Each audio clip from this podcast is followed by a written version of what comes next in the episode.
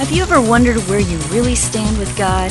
Are you overcome with feelings of guilt because of things you've done wrong?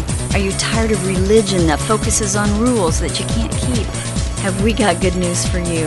It's time to listen in on some casual conversation with Mike Kapler and Joel Brueseke and discover what true freedom is all about.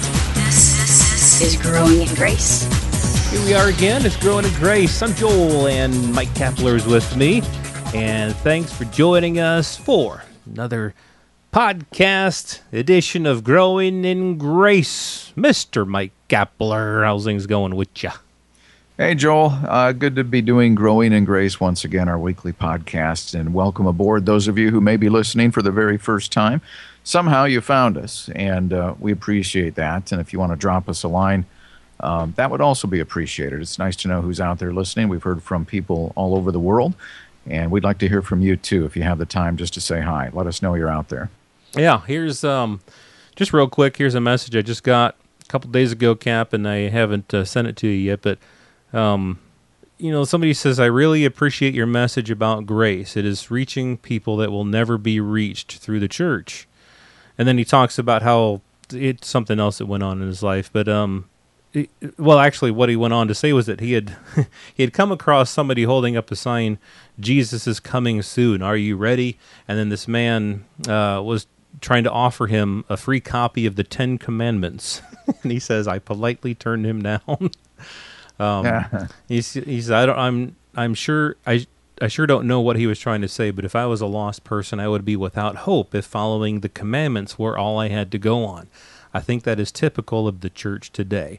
Uh, thanks for all you are doing. So that's just one uh, message we've gotten recently, and you know that's isn't that the truth? I mean, if it if you know the Ten Commandments, I mean, I think a lot of people in the church are thinking that that's what life in Christ is all about. You know, trying to follow, trying to earn righteousness and and maintain righteousness by following the Ten Commandments, or at least some sort of rules and laws, whether it's man-made church rules or whether it's things that they see in the Bible that they think they're supposed to be following every day, uh, but they they so miss out when when it um, when the focus is on that type of thing rather than uh, like what we were talking about last week, what Christ has already done, the finished work of Jesus Christ, and the fact that we are already walking in that rather than you know trying to get into it or trying to maintain it somehow through what we do. And so you know I appreciate comments like that. You know when people are out there listening and they understand that uh, the kingdom of God and you know the whole grace podcast that we're doing here, the Growing in Grace podcast, is about helping people to understand what's already been done through the finished work of Christ. Yeah, through the finished work of who? Of Jesus Christ.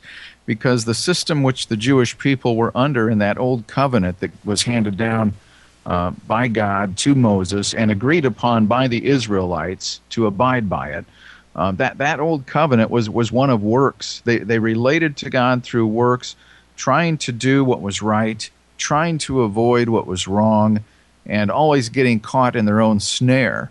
And um, you know, you, no matter how hard you try, that that's the way it's going to be. Whether you're Jew, Gentile, and regardless of whether you lived back then or whether you're living now, if if that's the basis and the foundation uh, of you trying to be right before God, then we're all in big trouble.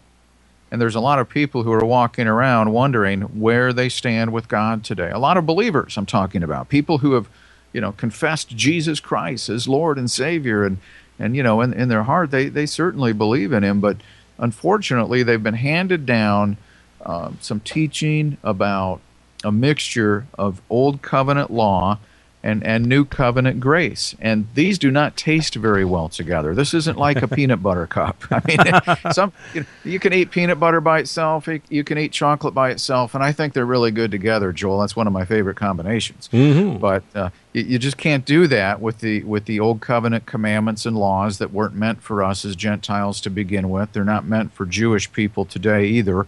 Um, Jesus is what's meant for us. So we, we've gone from a, a system of works to a system of faith.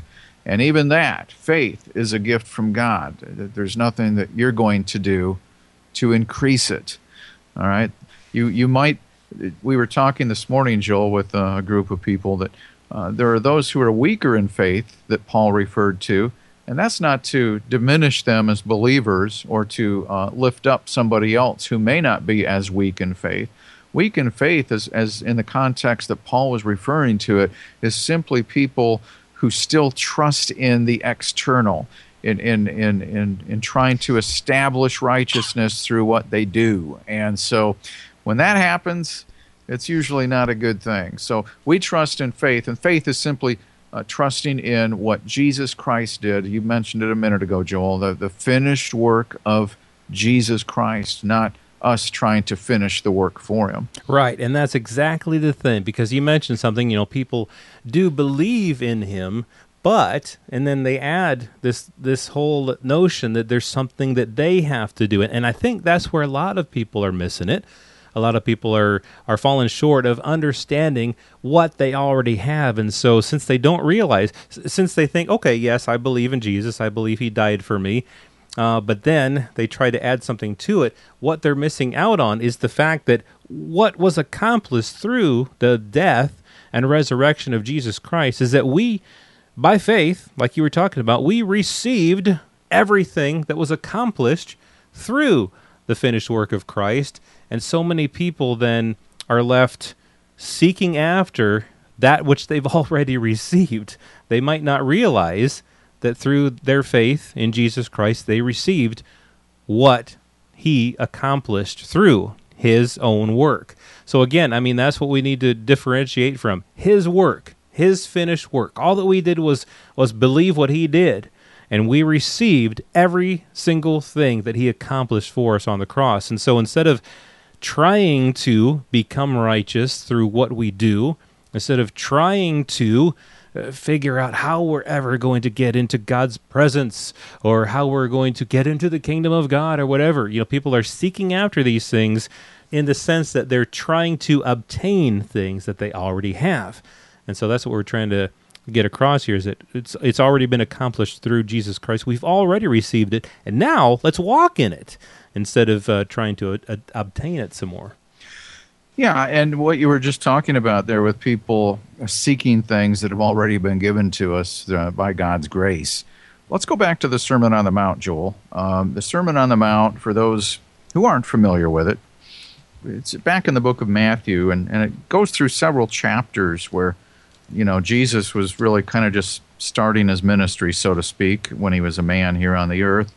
And uh, there, so there's this long sermon, and, and the way it's interpreted quite often is that people people believe that Jesus somehow was uh, putting forth this new teaching to enter into this new covenant that would be coming soon, and and really this this is not the case uh, under this this this thing called the Sermon on the Mount in in the book of Matthew and I'm trying to think of where this starts, Joel. I think it's back in Matthew.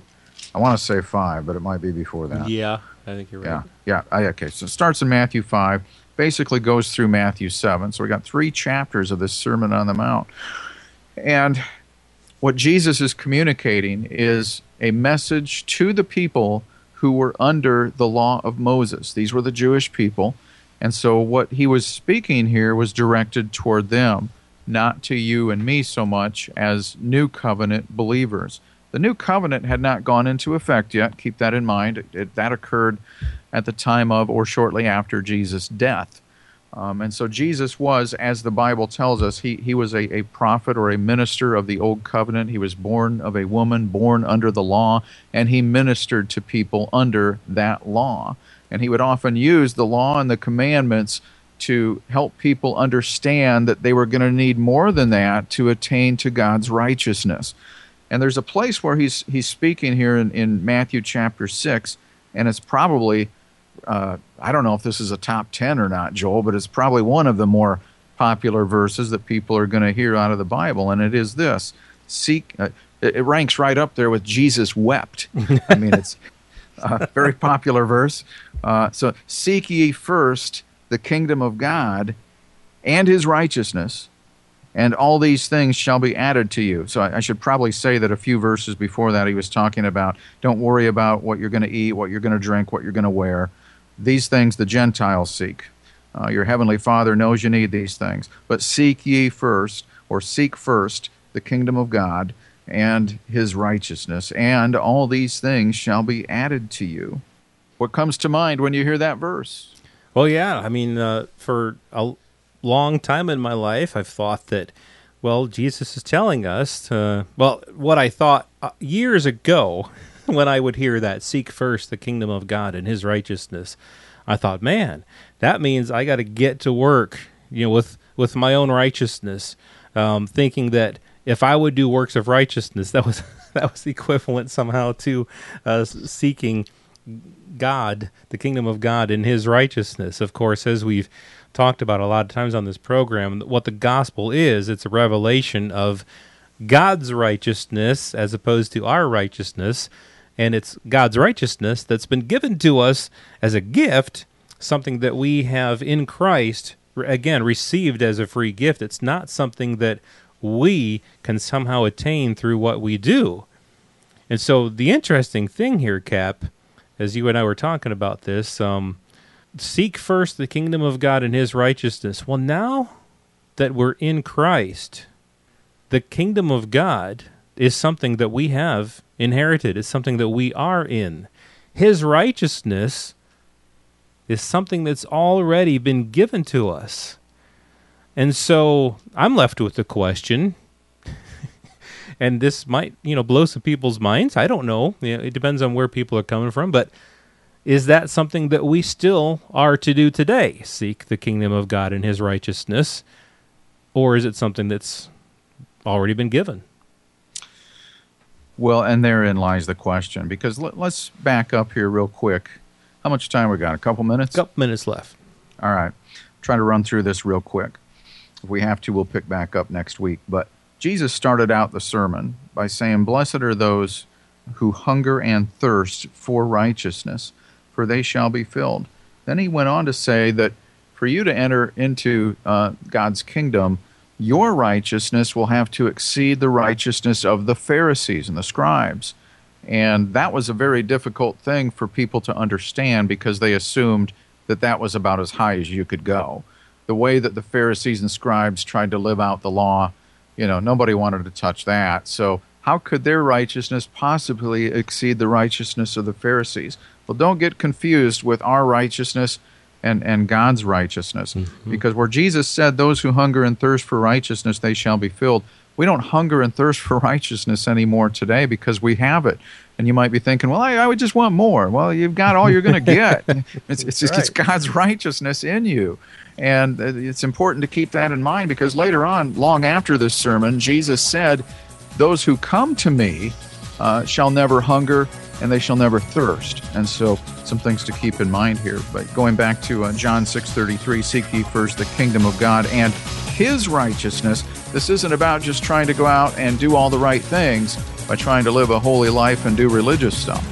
His righteousness Again, we're under the new covenant now. We're on the other side of the cross, and his righteousness has already been given to us as a gift, but it wasn't at that time. This has been Growing in Grace with Mike Kapler and Joel Brueseke, heard online through various internet sources around the world each week. To access hundreds of past programs, visit graceroots.org. Share it with a friend and listen again next week for more Growing in Grace.